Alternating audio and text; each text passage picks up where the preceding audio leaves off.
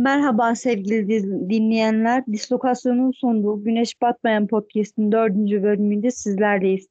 Ben Gamze, Emrecan, Ege ve Melih ile birlikte bugün hem Premier Lig'in 19. haftasını değerlendireceğiz hem de 2021'in son programı olması nedeniyle yılın enlerini genelinde neler olmuş, neler bitmiş bunları değerlendireceğiz bugün. Öncelikle sevgili arkadaşlarım hepiniz hoş, hoş geldiniz. Hoş, bulduk. Hoş bulduk. Şey gibi oldu. Hepiniz hoş geldiniz. Peki. Ee, Premier Lig'de ana gündem tabii ki de Covid nedeniyle bugün de 3 karşılaşma ertelendi bu hafta da yine. Leeds United ve Liverpool maçı da ertelenen maçlardan biriydi. Bugün oynanacaktı o da yine e, Leeds tarafındaki Covid vakalarının nedeniyle ertelendi. Sonu nereye varacak belirsiz oyunculardan farklı sesler çıkıyor. E, teknik adamlardan farklı. E, bugün Boxing Day günüydü İngiltere'de. Aralık ayının çetin ve zor geçtiği Premier Lig'de de e, gündem yine sıkışık fikstür ve Covid diyelim. Bu haftanın karşılaşmalarına geçelim. Liverpool Leeds United dediğim gibi ertelendi. Normalde ertelenmeseydi kesin konuşulacaklarımız arasındaydı. Ee, Manchester City bol gollü bir karşılaşma oldu. Manchester City ve Leicester City karşılaşması 6-3 sona erdi. İlk yarısı 4-0'dı. Ee, bir anda ikinci yarı alev aldı karşılaşma adeta. Leicester tarafı 10 dakikada 3 gol buldu. Sevgili arkadaşlarıma dönüyorum sırayla. Ee, Melih ilk önce seninle başlayalım. Neler diyeceksin? Karşılaşmayı nasıl değerlendirirsin? Valla çok keyifli bir gün oldu şu ana kadar. Ee, bakıyorum tekrar 3, 4, 5. 5 maçta 26 tane gol oldu. Gayet keyifli bir gün oluyor. Şu anda da Brighton Brentford maçı oynanıyor. Umarız o da bol gollü olur. Liverpool Leeds maçı eğer ertelenmeseydi Liverpool Leeds'in içinden geçerdi. 4-5 tane atardı diye düşünüyorum. Bielsa bu kadar inatlaşmaya devam ederken. Ee, ben özellikle Tottenham maçını izledim. İlk yarıyı full izledim. İkinci yarıda da City, e, West Ham ve Chelsea maç e, aynen West Ham ve City maçlarına baktım. Yani Tottenham gayet yerinde bir top oynadı. City'ye gelecek olursak da dediğim gibi ilk yarıyı çok izlemedim. Ama ikinci yarısı yani açtığım gibi goller peş peşe gelmeye başladı. Burada ben e, Kyle Walker'ın biraz eksikliğinin hissedildiğini düşünüyorum. Bütün Leicester'ın golleri e, geçiş oyunundan geldi. Bence dünyada da geçiş savunmasını en iyi yapan oyuncu, en iyi yapan savunma oyuncusu Kyle Walker. Onun, onun eksikliğinin çok hissedildiğini düşünüyorum. City yine yani son 3 maçta 17 gol oldu. Çok rahat bir şekilde gol atıyorlar. Gol de yemiyorlardı. İşte bu maç savunma eksikliğinden e, Zinchenko'nun da hataları oldu. Doğal bir şekilde. Yani keyifli bir keyifli bir maçtı. Dediğim gibi Walker olmasa City bu kadar gol yemeyebilirdi. Ama yine bu kadar atardı diye düşünüyorum. O zaman madem tüm karşılaşmaları değerlendirdin, daha sonra Villa Chelsea mücadelesinde ufacık senden alalım. İlk yarı rezaletti. Hiç sor. Ben yani. de ilk yarının ilk 20 dakikasını izledim. Yani ikinci yarı keşke e, izleseydim dedim hakikaten. E, nasıl değerlendireceksin karşılaşmayı? Chelsea tarafını nasıl buldun? Son haftalarda bir düşüş var çünkü Chelsea'de. Yani Chelsea geçen programda da uzun uzun konuşmuştuk. Yani ben Tuhel'in en azından farklı bir şeyler denemesi gerektiğini düşünüyordum. İlk yarıda yine hiçbir şey yapmadı. Aynı şekilde e, sahaya çıktı. Ve çok kısır bir maç oluyordu. İşte Aston Villa çarpa çurpa bir gol attı. Daha isabetli şutu yokken gol buldu. Chelsea de penaltı ile birlikte ilk isabetli şutunda gol attı.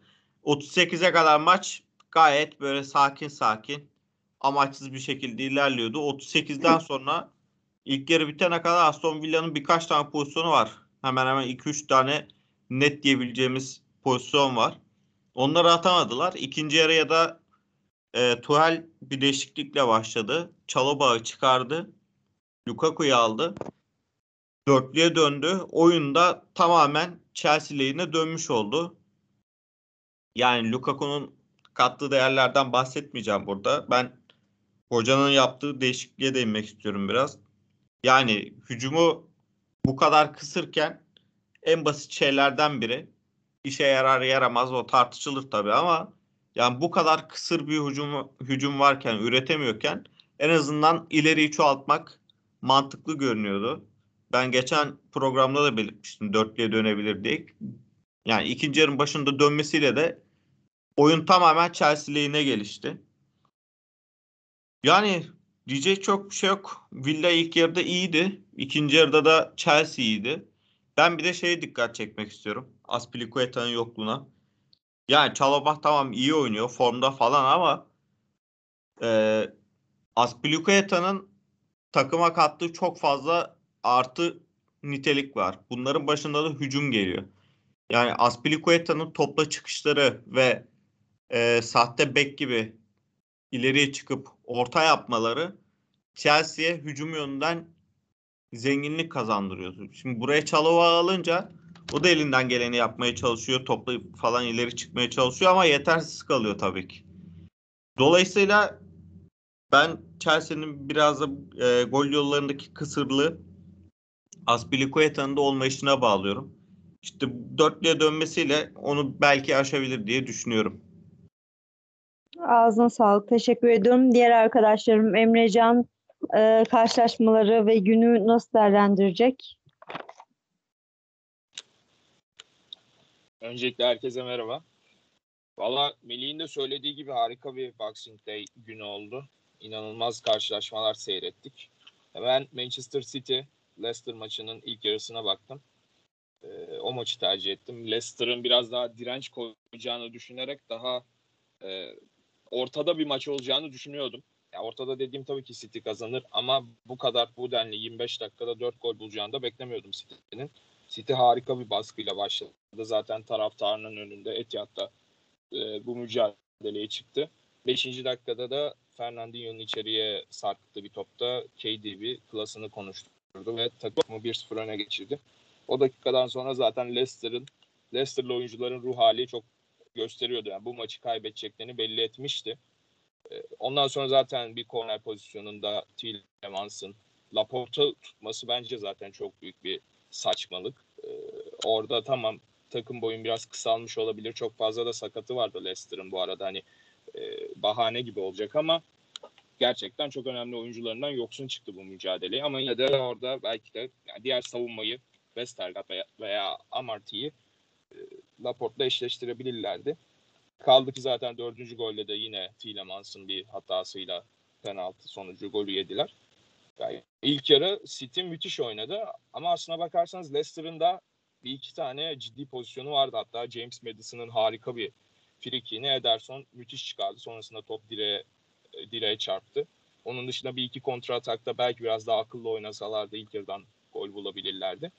Bunda da Melih'in dediği gibi, gibi belki de Walker'ın eksikliğinden e, City savunması biraz kontra atakta e, ters yakalandı ama Leicester değerlendiremedi. İkinci yarıya bakmadım. Çünkü maçın koptuğunu düşündüm. 4-0'dan sonra Etihad'da e, geçen haftalarda Leeds'e 7-60 takıma ne kadar direnebilirsiniz ki diye düşündüm. Ama 20 dakikada 4-3 olmuş maç. Ondan sonra da 6-3'e gitmiş. Harika bir maç olmuş. E, City'yi tebrik ederim. Bomba gibi ilerliyorlar. Onun dışında da işte akşam seansında da zaten 8.30'da Chelsea Aston Villa maçı vardı. Melih aslında çok güzel özetledi zaten. İlk yarı çok kısır bir maçtı. Sen de izlemişsin. Evet. Yani, yani öyle bir gidişatı vardı ki maçın ben 0-0'a bağlanır diye bekliyordum. Ne Chelsea doğru düzgün atak yapabiliyor ne Aston Villa'nın aslında Gerrard'ın gelmesinden itibaren sadece Manchester City ve Liverpool'a yenildiğinden bahsetmiştik. Ee, çok diğer takımlara karşı çok etkili mücadeleler sergilemişlerdi. Ama bu maçta yani çok beğenmedim Aston Villa'yı. Chelsea'yi de beğenmedim zaten. O yüzden ortada dengede bir maç olur diye bekliyordum. Ta ki Reece James'in kendi kalesine attığı gole kadar. Biraz can sıktı o pozisyon ama Chelsea ondan sonra çok hızlı reaksiyon verdi. Topu biraz hızlı do- dolaştırmayı başardı ve anında penaltı pozisyonuyla beraber maça ortak oldu ilk yarıda. Zaten Tuchel derin bir nefes çekti ilk golde. Yani Tuchel'in belki de bu kadar sevindiğini Şampiyonlar Ligi finalinde falan görmüşümdür. O da farkında Chelsea'nin kötü gittiğinin. Bu Evet. tarz Aston Villa deplasmanında alınan belki de hani bir, bir, bir ilk gole bu kadar sevinebilirdi. O anlamda Chelsea evet kötü gidiyor. Ondan sonra Melih yine çok güzel bir noktaya değindi zaten. ikinci yarıda Chelsea'nin yaptığı değişiklikler direkt maçı kurtardı. Özellikle Lukaku hamlesi. Şimdi şöyle bir durum var. Pulisic yani olmuyor. En ileride olmuyor. Bu oyuncu Dortmund'dayken de her zaman hızıyla ön planda olan e, patlayıcı, geriden çıkarak e, önündeki adamı geçerek etkili olabilen tipik bir kanat oyuncusu.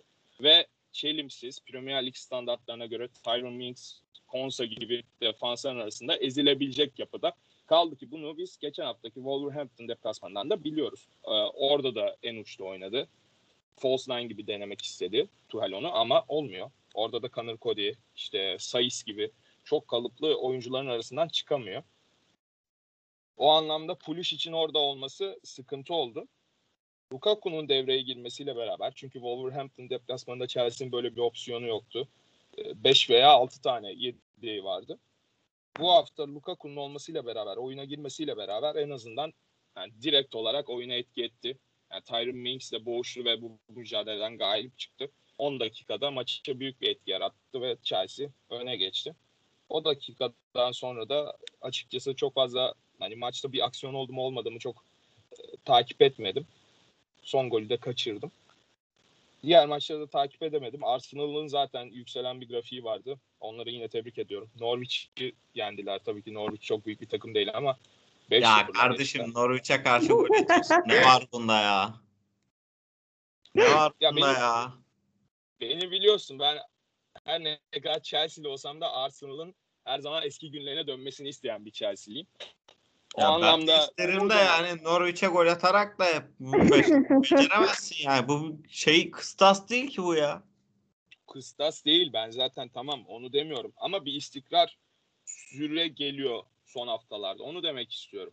Yani Leeds United'ı yani Chelsea bakıldığında Arsenal'dan daha iyi bir takım mı? Evet. Ama Leeds United'ı iki penaltıyla zar zor geçti. Haklısın Leeds United çok kötü bir durumda. Çok kötü gidiyor. Bielsa'nın çok yanlış tercihleri var. Ama ona rağmen sen onu da 4-1 ile geçebiliyorsun Arsenal olarak. Ondan sonrasında gelip burada Norwich'i yenebiliyorsun. Onların içinde de bir çalkantılı süreç var. Aubameyang'dan kaptanlık alındı şimdi. Onlar da hani e, çok da iyi an, ya iç işleri çok karışık bir takım. Ama ona Ya rağmen kusura bakma bence- araya gireceğim de. Yanlış hatırlamıyorsam ben Aubameyang'ın e, daha önce de kaptanlığı elinden alınmıştı. Değil mi? Ben öyle hatırlıyorum. Yani Ya zaten- niye inat ediyorsunuz ki? Birincisi Aubameyang sağ içi lider bir futbolcu değil. İkincisi genel olarak lider bir oyuncu da değil. Bir takımı sürükleyebilecek bir oyuncu da değil. Bu adama zaten kaptanlık verilmesi başta yanlış. Hadi verdin. Adamın zaten karakteri ortada. Yani ne bekliyordun ki? Yani haklısın. Ben zaten Arsenal'ın şeyini şu anda savunmuyorum. Ben sadece belli bir istikrar ortaya koyduklarını düşünüyorum. Yani Chelsea'nin hatta dikkat etmesi gerektiğini. Arsenal'ın sonuçta ar- aralarında 6 puanlık bir fark var. İki maçta yakalayabileceğini düşünüyorum yani. Chelsea çok e, kendine çeki düzen vermeli. İyi gitmiyor. Bugün kazandı ama yine zar zor kazandığını düşünüyorum. Böyle özetleyebilirim haftayı. Güzel bir hafta oldu. Evet, e, ağzınıza sağlık. Ege, senin de sözlerini alalım haftanın özetiyle ilgili. Sevgili önce-. Az önceki Pierre Emerick Aubameyang'a karaktersiz dendi. Öncelikle ben bunu kınıyorum. Adam yıllardır Gabon'u taşıyor. Gabon'u taşıyan Arsenal'la da taşıyabilir. Çünkü Gabon daha büyük büyük. büyük. Bugünün e, Boxing Day'i açıkçası hani bir tane klasik resim var. İnanılmaz gollü bir Boxing Day. E, bir tek Leicester maçı sanırım alt olmuştu hatta o gün. 60'lı yıllardan olması gerekiyor. Bu da onu andıran bir gün oldu. E, keyifli bir gün oldu açıkçası. Arkadaşlarım zaten gayet güzel özetledi. O yüzden e, üstüne ekleyecek bir şeyim e, fazla yok benim. Ben bir iki Tottenham atmak istiyorum burada. Evet, Yani. Conte hocam geldiğinden beri bunu söylüyoruz. 6 maç oldu Premier Lig'de. 4'ü galibiyet, ikisi beraberlik. Ki ben geçen Liverpool maçında galibiyet hanesine yazarım. O kadar net pozisyon kaçırdıktan sonra. Bir Everton maçı işte ilk maçıydı yanlış hatırlamıyorsam. O maç sıkıntılıydı. O da normal. ilk maçıydı. Yani takım top oynuyor. Kane yavaştan kendine gelmeye başladı. Bugün yine çok iyiydi. İnanılmaz toplar attı. Attığı golün dışında yani Pep izlerken Kane'i günde, gününde izlerken Pep neden istiyormuş? Neden o kadar para vermeyi gözden çıkarıyormuş? İnsan çok net anlıyor. Kane'i çekemeyen insanlar var tabii ki. Bugün de Boxing Day tarihinde e, 6. maçında 9. golünü attı. Robbie Fowler'la Ya yine. Harry, yine Harry Kane ve istatistik. Kardeşim geçen iki hafta önce Harry Kane'e çatır çatır konuştum. Kendini bir tokatladı dedi ki "Aa, bu adam haklı dedi. Ben İngiltere milli takımının önemli oyuncusuyum. Tottenham'ın önemli oyuncusuyum. Kendime gelmem lazım dedi. Gollerini attı. Bana teşekkür edeceğine e, adeta laf atıyorsun. Başka bir şey atıyorsun derdim ama demiyorum bunu. Doğru Yani haklısın. biraz- Sana çok teşekkür ediyorum. Buradan Londra'ya sesimizi duyurduğun için. Kane'e çeki düzen verdiğin için. Senin, senin katkıların tabii ki yatsınamaz. Yani Tabii Kane elimizde Kral kendine yani. gelmeye başladı. Lige 20 civarında bitirir. Çok net söylüyorum. 20 olmasa bile 15-20 arasında bir yerde bitirir. Birkaç tane daha asist ekler. Tottenham'da ilk dörtte bitirir. Zaten hızında almış durumda. Konferans liginden falan da elediler. O da ayrı bir rezillik de neyse oraya girmeyeceğim. Tottenham'ın işine yarar böyle şeyler. En azından saçma sapan bir kupadan, saçma sapan maçlardan kurtulmuş oldu takım. Lig Kupası'nda ilerliyoruz. FA Cup'ta da ne bileyim bir şeyler olur ya. Tottenham'dan bu sene ümitliyim. Bir ilk dört gelir. Belki bir de Lig Kupası ayıklar hoca. Hayırlısı. Evet Melih. Ağzına sağlık. Bu kadar Tottenham övgüsü bence yeter. Diyelim eee 19. haftanın son karşılaşması ise yarın Newcastle United Manchester United olacak. Umarız o da keyifli bir karşılaşma olur. Bugünküler gibi diyelim ve 2021'in dünden beri arkadaşlarımız silkelediğim eee programımıza listelerimize. Hazır mısınız? Listeleriniz hazır. Hepimiz konuştuk zaten. Yayın öncesinde de. 2021 son, son programını yapıyoruz dedik girişte de. Bize yılın son programı olması vesilesiyle yılın enlerini seçeceğiz burada. Evet beyler sırasıyla gidelim. Yılın takımına e, Melih'le başlayalım. City. Çok net City ya. Evet. Emrecan. Yani City denilebilir. Net şekilde demeyeceğim. Ben Chelsea diyeceğim.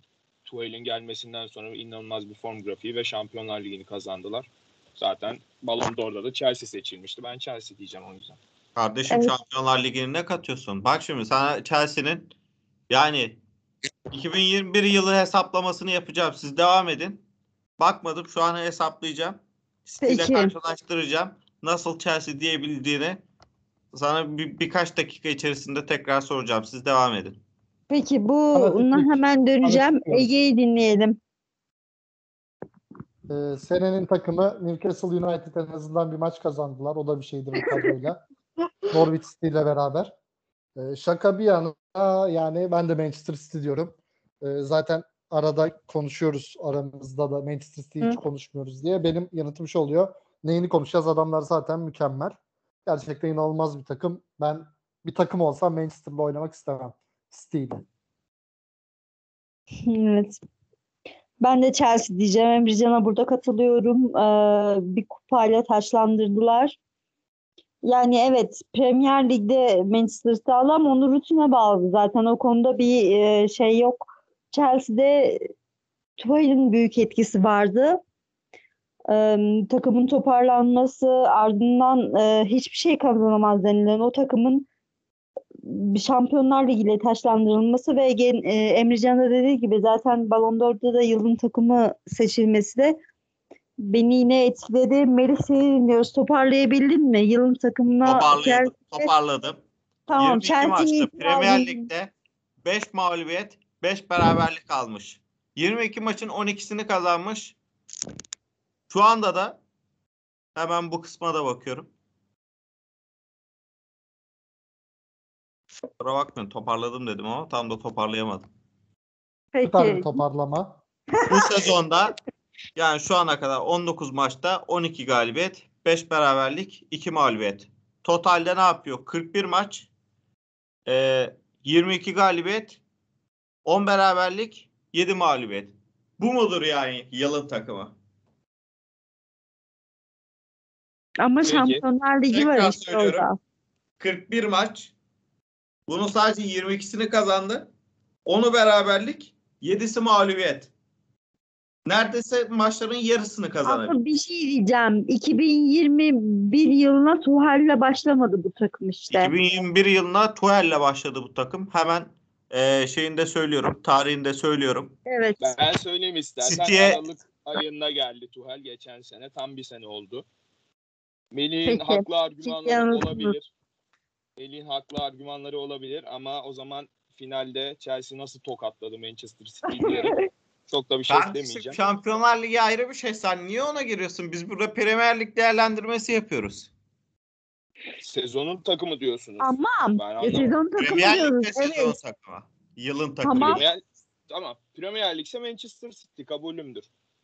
Hayır, e, Emrecan şu açıdan da bakabiliriz. Hani son bir aydır sadece Men- e, Chelsea düşüşte form olarak. Kasım ve Aralık. Ondan öncesinde yine bir fark açık bir liderlik vardı. Hemen son bir ayı da çıkarıyorum. yani son bir ayda da iki beraberlik bir mağlubiyeti var. Bunları çıkardığımızda ne yapıyor? Hemen söylüyorum. Son bir aylık düşüş e, şeyini mi hani hesaplıyorsun? Evet. 3 beraberlik bir mağlubiyet. Şu an totalde 2 beraberlik 2 mağlubiyet.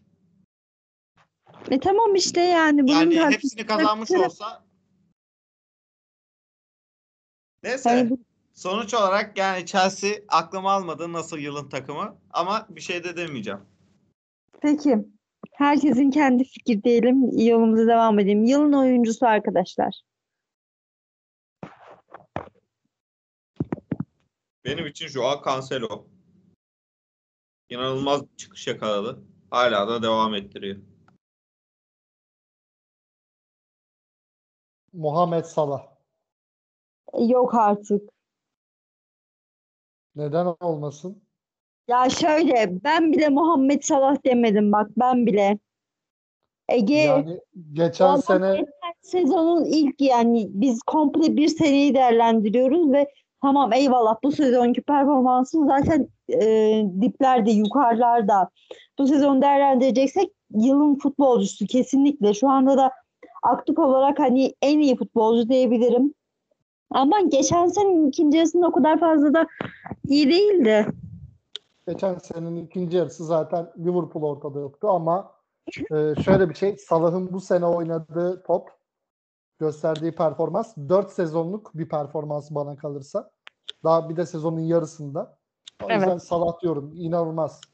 Geçen senenin geçen sene ikinci yarısı da öyle e, çer çöp değil. Be- bek- e, beklediğimiz alıştığımız Salah'tan düşüktü ama e, bu sezon inanılmaz. Ben Salah diyorum yani e, Cancelo da evet. Cancelo da diyebilirdim ama hem biraz daha farklı olması adına hem de net karar veremedim. Birkaç isim daha vardı aklımda ama Salah'ı diyorum ben. Çok inanılmaz.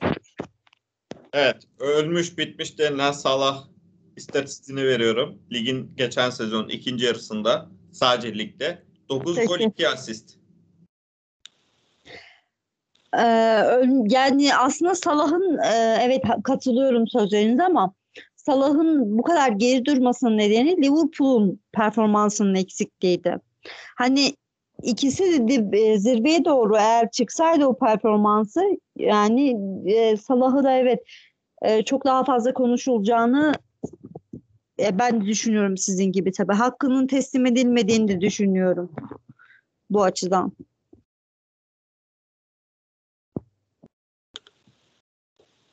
Ee, benim yılın oyuncusu ismimde Jorginho. Al işte. Oo, oo, Al işte. oo, Bana göre asıl skandal bu. Çıkar Bu cidden skandaldı. Özellikle Salah bu kadar şey dedikten sonra inanılmaz. İnanılmaz şu an cidden inanamıyorum. Şaka değil inanamıyorum. Ama Yani e, nasıl Jorginho olabilir? Bana bir açıklar mısın? E, bir kere ya hayır şöyle söyleyeceğim. Ben Ege zaten e, söylediğinde ilk söylediğinde ben dedim yani hani Salah'ı seçmememin nedeni e, sadece bu sezonun ilk yarısı bu sezonun ilk yarısındaki gösterdiği performansından dolayı seçmek istemedim. Bir de yani yılın 11'inde ben e, 5-6 tane zaten Liverpool'a yer verdim arkadaşlar. Hani o yüzden yani o yüzden hani yılın oyuncusunda da Liverpool'a yer vermek istemedim. Yine Ya siz Liverpool olmaz. Peki. Ne bileyim. Başka bir takımdan olur ya. Leicester'dan olur. West Ham'dan olur. Bir dünya takım var ya. İlla Jo- yani Jorginho benim için bugünün fiyaskosudur. Ya bugünün fiyaskosu olabilir ama şöyle söyleyeyim hani Bugün dedim yani bu programın fiyaskosu şu ana kadar Jorginho oldu. Ama e, işte Ben de tane fikrimi beyan edebilir miyim? evet dinliyorum seni. Ege söyledi ama ben de Salah diyecektim. Şimdi geçen seneyi ele aldığımda Bruno Fernandes ve Harry Kane veya Ruben Dias'tan gidebilirdim. Ruben Dias zaten geçen sezon İngiltere Futbolcular Birliği'nde yılın futbolcusu seçildi. Net şekilde o da. Şu anda bence yani ateş alan Bernardo Silva performansı var. Ama yine de belli bir istikrar yakaladığı için ben Muhammed Salah diyeceğim. Yani Salah siz Liverpool taraftarlarının öyle bir standart yakalatmış ki şey yani söyleyeyim 20 mi? golle Eğer- tamamlayınca çöp Eğer- diyorsunuz adama. Hayır çöp değil. Ya bak ben çöp demiyorum. Kati suretle çöp demiyorum. Eğer ki sizin e, Salah'a itiraz etmeyeceğinizi bilseydim e, ben de kesinlikle Salah derdim bu arada. Bunu da söyleyeyim hani. Ama e, dediğim gibi hani Salah'ın yani ben bütün bir seneyi değerlendirdiğimiz için e, Salah demedim. Yoksa hani yani evet şu anda dünyanın aktif olarak en yüksek formda futbolcusu zaten Salah'tır. 2-2-4 bunu inkar etmiyorum kat'i surette. Salah zaten hani övülmeye hani benim sözlerim yetmez. Liverpool'da öyle bir kelime yok. Ama e, yani Jorginho'ya gelince de yani iki kupa kazandı. Daha ne diyeyim? Ya bu bireysel bir spor değil ki. Tenis olur kazanır. Snooker olur kazanır. Evet. Ne Evet. bileyim böyle şeylerde kazanır da. Yani adamın etrafında 10 tane futbolcu var. Bir Jorginho hype'ıdır gidiyor. Ben anlamadım bu işi. Adam pas yapabiliyor diye. Ballon d'Or aday, aday listesine falan girdi. Yani İlk beşe girdi. futbol tamam her şey istatistikten ibaret falan değil ama her şey yani adam dümdüz pas yapıyor ya. Bir Peki. estetik falan olur anlarım da. Peki. Peki arkadaşlar. O zaman Melih'e Melih'e kupadan bahsetmeyin çünkü kupanın ne demek olduğunu bilmiyor arkadaş. O yüzden böyle devam edebilir kupasız günlerde. Kendisine başarılar Bak, diliyorum. bak bu konuda bir şey diyemem. Jorginho'ya ben de katılmıyorum. Jorginho ile ilgili tek bir argüman sorarım, sunarım. Geçen seneki e, 5-2'lik West Bromwich maçı hayatımda daha kötü bir e, orta saha performansı görmedim. Yoktu sahada. Zaten biliyoruz belli arada kontağı kapatıyor. Yani e, eksi geçtiği çok maç oluyor Jorginho'yu. Kesinlikle devam. Ballon d'Or olayı zaten skandal. Doru fazla balon.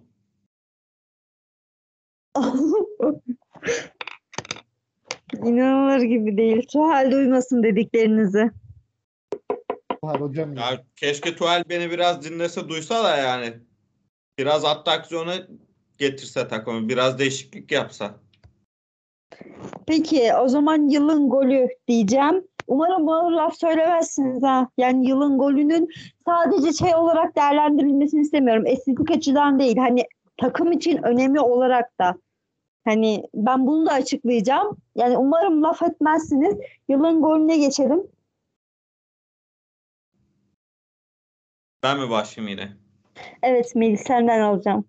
Benim için yılın golü senelerdir Papi Sisse'nin sol kanattan Chelsea'ye attı. Taç çizgisinden goldür. Ben bunun üstüne gol görmedim. Bunun üstüne de gol tanımam.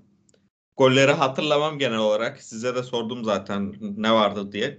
Tillemans'ın golü United'a attı. Güzel. Evet. Yani bu yılın golü olabilir. Ama gönlümde her zaman Papi Cisse'nin golü yatar. Peki. Senin Chelsea muhalefetinde anlamış oldum. Hazır olacağım. Reis alacağım bundan sonra. Peki. eee sevgili Emrecan senden dinleyeceğim. Yılın golünü. Evet. Melih Chelsea'ye düşmanlık bayrağını açmış olabilir ama ben onun takımı Tottenham için bir gol söyleyeceğim. Bu sezon için kesinlikle katılıyorum. Tielemans'ın Manchester United attığı golün yılın golü olduğunu düşünüyorum ama geçen sezon e, Londra derbisinde Emirates'te Lamela'nın harika bir Rabona golü vardı Aa. Mart ayında. Kesinlikle o diyeceğim ben. Aa Çok doğru doğru. doğru. Bunu bak ben de unuttum. Lamele orada girdi ya. Lamele yılın golü. Doğru söze ne acet. Ben de katıldım Remele'ye. Ben de unutmuştum ki o golü. Peki Ege senden alalım yılın golünü. Lamela ya katılıyorum o ne gö- ne goldü ya gerçekten. Şimdi tekrar hatırladım da Lamela yani şeysiz tartışmasız. Evet, eee, dinledim gollerinizde, yine fikirlerinizde ama ben çok farklı bir isim söyleyeceğim. Belki hiçbirinizin aklına gelmez. Sadece dediğim gibi estetik açıdan vesaire falan değil. Takım için önemini de eee, vurgulamak istiyorum. Liverpool bu yıl Şampiyonlar Ligi'nde grupta 6'da 6 yaparak çıkan tek İngiliz takımı ve Liverpool'u Şampiyonlar Ligi'ne götüren Alisson'un golünü ben yılın golü olarak seçiyorum. Yani evet dediğin klasmanda mantıklı bir tercih bence de. Hadi Güzel babacığım, seçim. hadi, hadi Evet, bunu ben da şey ya. Buyurun linçlerinizi bekliyorum beyler. Yok Yok, yok benim herhangi bir itirazım yok. Güzel bir gol. Son dakikada atılmış bir gol. Kaleciden öylesine güzel bir kafa golü. Tartışmaya Yani. gerek yok. seçilebilir yani. Yani şöyle söyleyeyim. Evet dinliyorum seni Ege. ben de bir kişisel söyleyeyim. Sen böyle deyince aklıma geldi. Ben de hani önem olarak kişisel e, Cristiano Ronaldo'nun Newcastle'a golü Premier Lig'e dönüş golü diyeyim. Yani ne güzellik ne önem açısından bir şey yok Evet. maç içindeki önemi ama Ya kardeşim bırakın şu romantizmi ya. Bırakın şu romantizmi ya. Adam dümdüz gol attı yılın golü falan seçiliyor ya. ne romantizmi geldi Ne kadar adam rezil çatır, bir programa dönüştü bu ya. geldi adam çatır çatır gollerini atıyor. Senin gibi Harry Kane şeyi yapmıyor. Harry Kane şöyledir. Harry Kane böyle. Harry Kane kim? Kane diyorsun. Peki. Ee, uzamadan yılın olayına, e, yılın menajerine geçelim yavaş yavaş. Fikirlerinizi alayım. Valla gönlümde her zaman Graham Potter yatıyor. Benim gönlümde her zaman bir numara olacak ama bence yılın menajeri David Moyes. West Ham'ı çok farklı bir seviyeye taşıdı. Ligde de Avrupa'da şu an çok iyi gidiyorlar. Ligde biraz sendelediler ama olsun yine de o takımdan. Bu arada ya West Ham başarılı diye takım iyi falan gözüküyor ama oyunculara bireysel olarak baktığımızda öyle üst düzey çok iyi bir oyuncu falan da yok. Bir Declan Rice var orada. Biraz Jared Bowen. Onun dışı yani çok standart bir kadro aslında. Ama hoca hepsinden çok üst düzey performans alıyor. O yüzden David Moyes diyorum. Emrecan. Öncelikle Melih'i esefle kınıyorum. Net şekilde orada bir Thomas Suchek diye bir oyuncu var. Çok severim kendisini. Çok da iyi bir oyuncu. Çok özür diliyorum. Brighton inanılmaz bir gol attı. Trossard attı. Yani Van Persie'nin o United'da uçarak attığı golün ayaklı versiyonunu attı diyebilirim. Oo. Bu bilgilendirme için teşekkürler Melih. Yılın menajeri yani Guardiola diyeceğim. Ya Tuchel çok büyük etki yarattı ama burada da Guardiola'dan yana kullanacağım hakkını. Seni dinliyorum Ege. Benim hocam Bielsa demiş Hikmet Karaman ama ben Bielsa demiyorum. Ben de Emrecan gibi e, garanti bir seçenekle Guardiola diyorum. Çünkü unutulmamalı ki geçen sene Manchester City e, ligin ilk yarısında e, oldukça kötüydü. Hatta işte bu takım gitti falan filan diyorlardı. oradan inanılmaz bir şekilde çevirdi. Özellikle ikinci yarıda. O yüzden e, Pep bence yılın menajeridir. E, aynı zamanda şey de diyebiliriz. Rafa Benitez'i de diyebiliriz. Everton dönemi evet çok kötü ama e, bu Newcastle'ı yine kümede tutması inanılmaz bir başarı. İnanılmaz.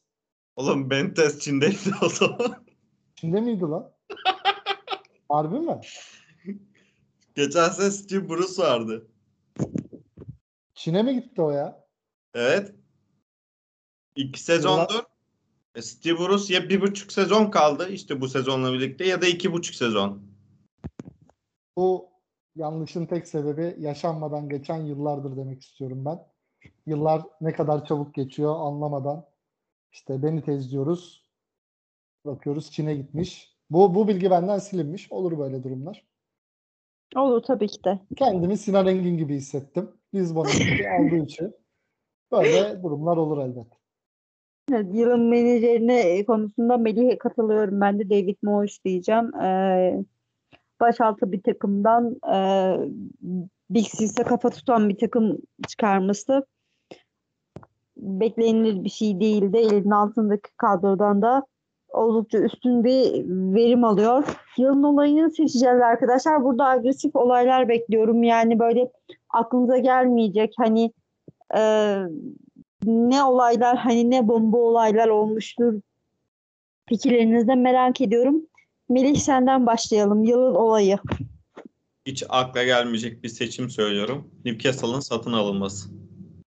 Ama bu senin değil ya. O iki sene önce. Zaten belliydi yani. Belli değildi ya. Bayağı bir yani Suudi şey konsorsiyum geri çekilmişti. Komple iptal edilmişti. Hmm. Premier Lig karşı falan geldikten sonra adamlar komple geri çekildiler. Yani asker falan da alınmadı. Komple iptal edilmişti. Bu sezon işte tekrar birden gündeme gelindi ve alındı. Ben öyle biliyorum en azından. Evet. Ya o yüzden bence ya bir de şöyle bir şey var. Ee, bu sadece bir kulübün satın alımı değil, satılışı değil. Aynı zamanda e, lige komple farklı bir zihniyetin de gelişi aslında. Yani bu kadar büyük bir para bütün Premier Lig kulüpleri karşı çıkıyor. Buna rağmen e, yine de satın alım gerçekleşti. O yüzden yani ligde bazı dinamikleri oynatabilecek bir olay olduğu için benim için yılın olayı o. Emrecan. Evet, Melih güzel bir noktaya değindi. Ee, şimdi şöyle bir durum var. Ben birçok seçenek var. Aslına bakarsan benim ilk aklıma gelen belki de senin için çok üzücü bir hadise olan Van Dijk'ın sezona sakat başlamasıydı. Çok büyük etkiledi ama Ekim'de olduğu için o onu alamam. Ee, Aynen. Ch- Chelsea'nin Şampiyonlar Ligi'ni almasını da söylemeyeceğim. Melih Avrupa'dan bir şey söylememi kısıtladı. Mesela Avrupa Süper Ligi'nin oluşturulmaya çalışmasını da söyleyebilirdim ama Premier Lig değil. Yine Melih sinirlenecek.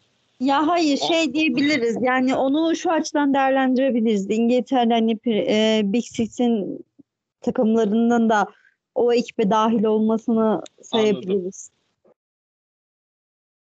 Anladım. Yani- Ben şu, ben şunu söyleyeceğim. Dördüncülük yarışının son hafta yani dakikalar boyu hani gitmesi gelmesini konuşacağım. Yani Chelsea adına müthiş bir andı. Ben çok mutlu oldum. Ama hani Leicester, West Ham ve Chelsea son saniyeye kadar dördüncülük yarışında kalmaya çalıştılar. Ee, benim için çok keyifli dakikalardı o maçları takip etmek. Zaten Chelsea Leicester'la yapmıştı. Onu söyleyebilirim. Benim için yılın olayı odur. Şurada aklıma bir şey geldi ama söylemeyeceğim neyse. Evet Ege. Tabii ki Cristiano Ronaldo'nun evine geri dönmesi. Bundan başka olay olamaz. Daha ne diyeceğim? Bir de üstüne yani sadece Ronaldo dönüş değil işte önce City'ye gidecekti. City'ye gidecekken bir anda Ferguson ve şeytanlarının devreye girişi Ronaldo'nun Manchester'ı tercih etmesi bunun üzerine hatta ve hatta yani e, eğer ki Grealish transferi olmasa buna çok farklı bir cevap da verebilirdik ya da ikilemli bir cevap verebilirdik. Lionel Messi'nin e, Manchester City'ye transfer oluşu diyebilirdik ki e, biraz Grealish transferinden e, o olay yattı gibi. Evet, e, öyle bir olay olsaydı hepimiz bunu derdik. Seni kızdıracağım Ege. Çok özür diliyorum ama yılın ol- olayına ben Manchester United Liverpool diyorum ve Alex Ferguson'un o fotoğrafı gözümün önüne geliyor. Yani zamanında Manchester United Liverpool'u öyle bir haşat etmiş ki bu kadar başarılı bir kulüpken hala e, Manchester United üzerinden konuşuluyor. Üzücü Liverpool adına ya. Ne kadar iyi olursa olsun Liverpool daima e, Goliath'ın devin gölgesinde olacak.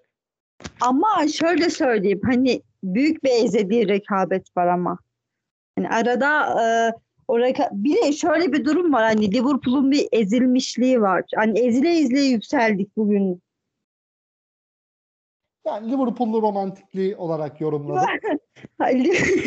Liverpool'un romantikliği değil de ya şöyle söyleyeyim e, Beşiktaşlı bir Beşiktaşlı bir arkadaşın attığı bir tweet vardı. Ben o ara onu retweet demiştim hatta şeyde Twitter'da. Ezile ezile yükseldik vesaire falan tarzında hani bir iyi bir intikam oldu diyebilirim. Yani tarihin intikamı gibi bir şey oldu. Manchester United Liverpool e, mücadelesi diyeceğim. 5-0'lık bir galibiyette. E, programın da yavaş yavaş sonuna geliyoruz. O zaman hemen bir yılın 11'ine geçeceğim. Melih senle başlayalım. Yine yılın 11'ini nasıl oluşturdun? Bir türlü ortak karar Treni veremedik. geçmeden çok küçük bir e, hatırlatma yapmak istiyorum. Evet. Liverpool'dan sonra da ve e, Watford'dan da 4 yedi. Bunu da bir hatırlatmak isterim. Onda da bayağı bir ezilmişti. Leicester. Leicester'dan da 4 yedi. Yani onlara gelirsek. Evet, Artık Leicester'dan da. Leicester'dan 4 demek var. Bir de düşme hattındaki Watford'dan 4 demek var şimdi. Bir de herkesten 4-5 yemek var. İşte orada olay büyüyor. Ee, şeyi soracağım ya yine yıl olarak şaşırmayayım diye garanti alıyorum, ön alıyorum. Bu e, bu sezon mu? Geçen sene 2019'da mıydı yoksa o şeyin Southampton'ın iki kez 9 yemesi. Ege 2019 geçen sene değildi yalnız. Yıllar bende gitti. 2020 demek istedim. Yani geçen sezonun ilk yarısı mıydı? Ondan önceki sezon muydu? Ondan emin olamadım. Geçen sezonun ilk yarısında yemiş olabilir. Ben de tam hatırlamıyorum ama. Evet hatırlayamadım. İlk yarısı diye hatırlıyorum ama yine de onu da bir honorable mention olması lazım. olarak geçeyim. Süper olay. Peki. Yılın Başlayalım. 11'ine mi geçiyoruz? O zaman ben kendi 11'ine kadromu sayayım. Aynen. Başlıyorum. Kalede Evet. Mendy. Defans attım. Kyle Walker. Ruben Diaz. Rüdiger. Joao Cancelo. Orta saha üçlüsü Rice. Rodri Mount.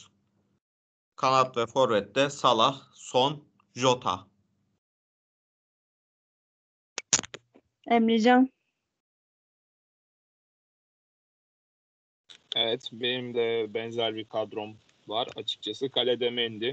Savunmada sadece sağ Trent Alexander-Arnold diyeceğim. Ruben Dias, Rüdiger Cancelo ile savunmayı oluşturdum. Orta sahada Declan Rice, Jordan Henderson ve Mason Mount'u seçtim. Bruno Fernandes, Kante gibi isimleri de düşünmek isterdim ama bu sezon çok iyi değiller. İlerisi de direkt Melih'le aynı. Salah, Son ve Jota. Ege. Ee, benim Mendy. Sola Cancelo'yu alıyorum. Evet bir sağ bek ama solda da oynadı oldu. Ki sağ bekte de Reece James olduğundan e, ona da yer verebilmek istedim. Stoper ikilisi olarak e, Thiago Silva ve Ruben Dias olarak düşündüm. Orta alanı Vidic ve Ferdinand tandemi yok mu Ege? yok. E, ben Chilwell'i aldım. Geçmişleri hatırladığım için.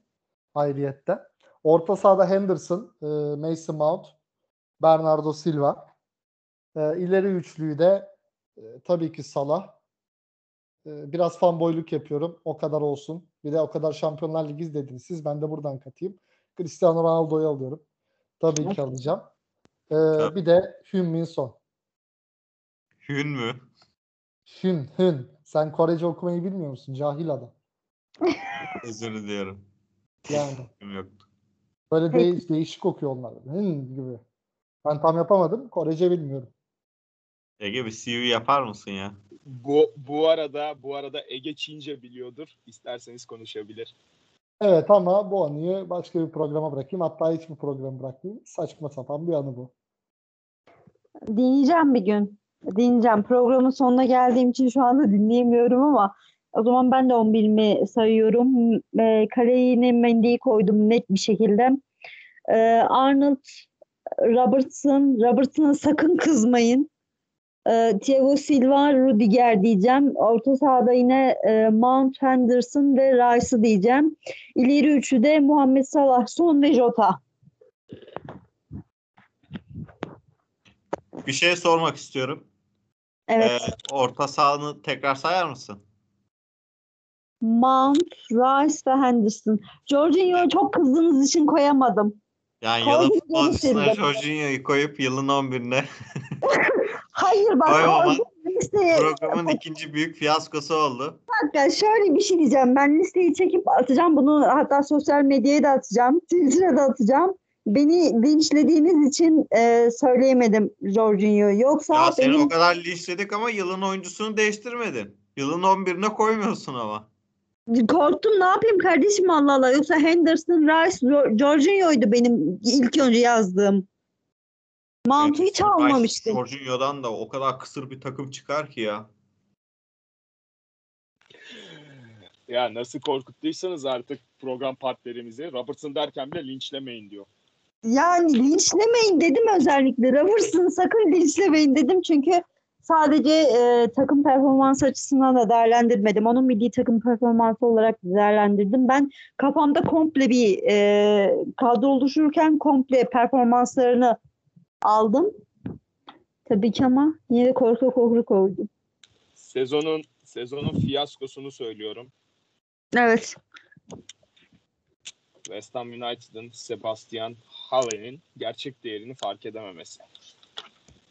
Sezonun fiyaskosu yani sezon değil yılın hem bu se- hem şu ana kadar devam eden sezonda hem geçen senenin sonunda Leicester City. Bunun başka Evet. bir şeyi yok bence. Kesinlikle. Benjamin Mendy. Tövbe O sadece sezon özel değil yani. O farklı bir mevzu. Bir de Mendy ile ilgili sürekli her hafta bir artıyor. Öyle Evet, saçma evet sapan bir durum. Bir şey diyeceğim. Madem sezonun fiyaskosunu seçiyoruz ben de e, söyleyeyim. Liverpool'un bu Süper Lig denilen saçma şeye Liverpool ve Manchester United gibi takımların dahil olması diyeceğim sezon fiyasko olayına. Da orası ayrı bir mevzu ama şeyi seçelim mi ya? Neydi onun? Adı aklımda ama gitti. Ee,